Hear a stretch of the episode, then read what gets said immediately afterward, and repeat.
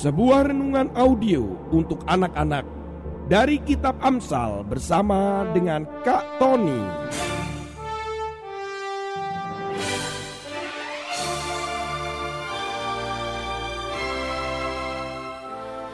Audio inspiring message for kids. Selamat menikmati dan mendengarkan.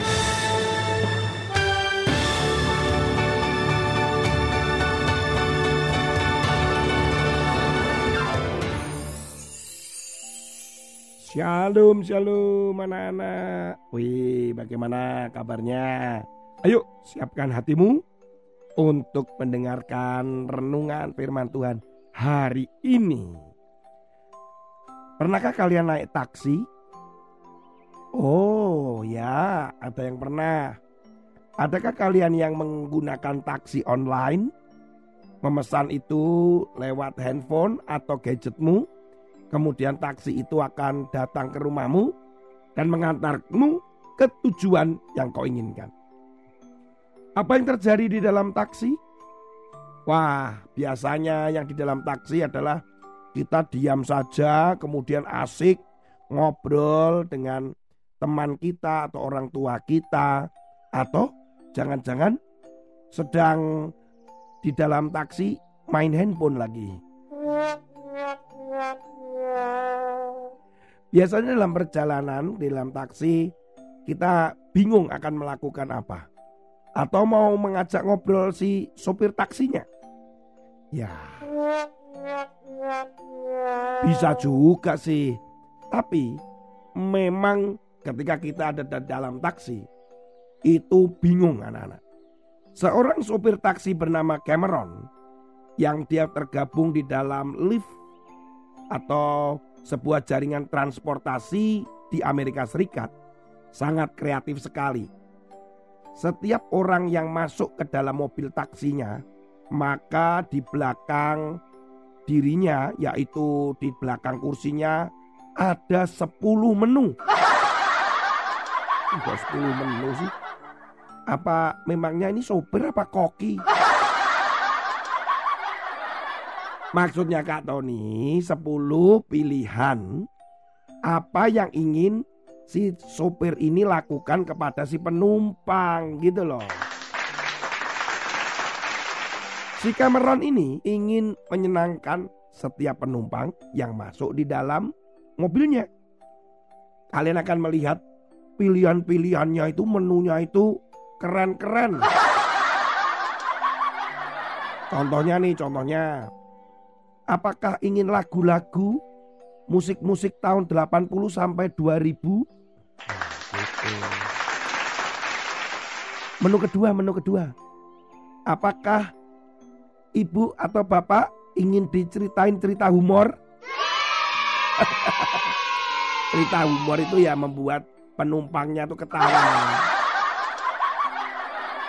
Atau menu ketiga, diem-dieman aja Itu baru beberapa menu anak-anak. Ternyata ada menu-menu yang lain. Bahkan menu-menunya itu lucu-lucu. Bahkan mau permen karet.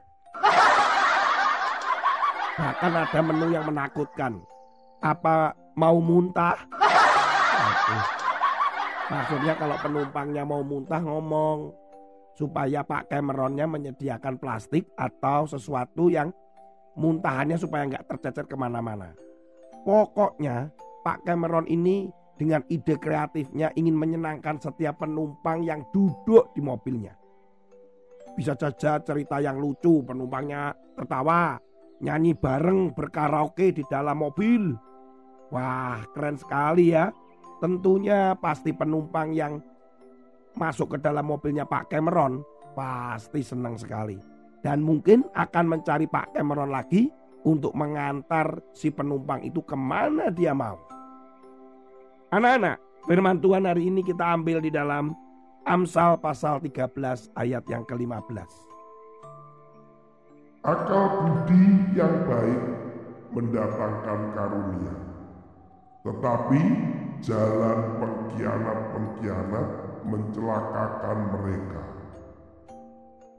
Orang yang berakal budi itu akan dihargai, akan disenangi. Ayat itu sebetulnya mengatakan demikian. Dikatakan bahwa akal budi yang baik mendatangkan karunia. Kalau dalam arti yang Kak Tony baca, dalam arti yang lain, kalau orang berakal budi, banyak orang suka, banyak orang menghargai, banyak orang senang gitu loh dengan orang itu. Kalian ini adalah anak-anak yang berakal budi. Kak Tony juga orang yang berakal budi.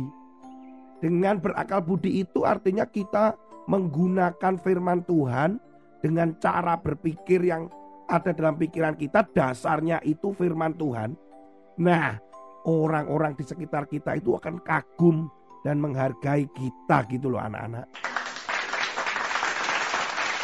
Jadi dengan kata lain, kalau kita membaca firman Tuhan dan melakukan, itu menyenangkan orang lain. Bayangin, kita tidak mau menyakiti dengan kata-kata kita. Kita tidak membalas dendam. Kita selalu menghibur orang lain.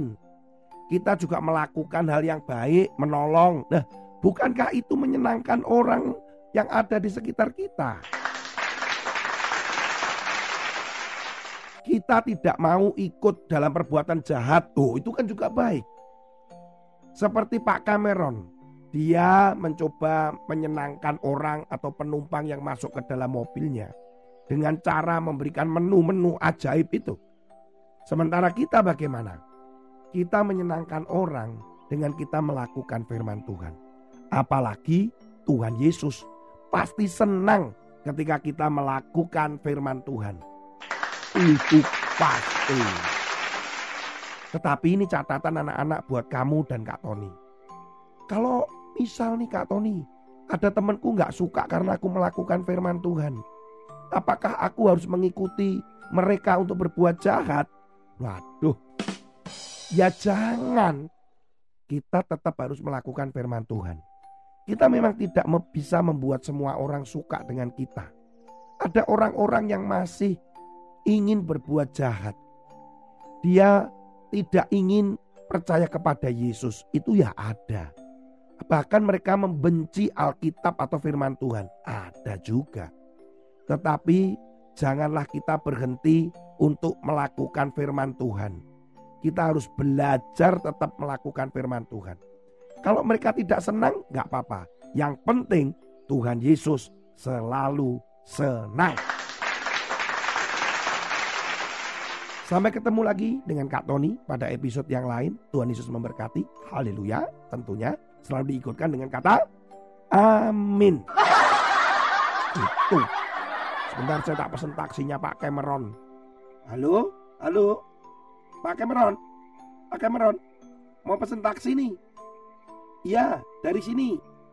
Iya Pak. Oh, gak bisa ya? Oh lupa. Pak Cameron kan ada di Amerika.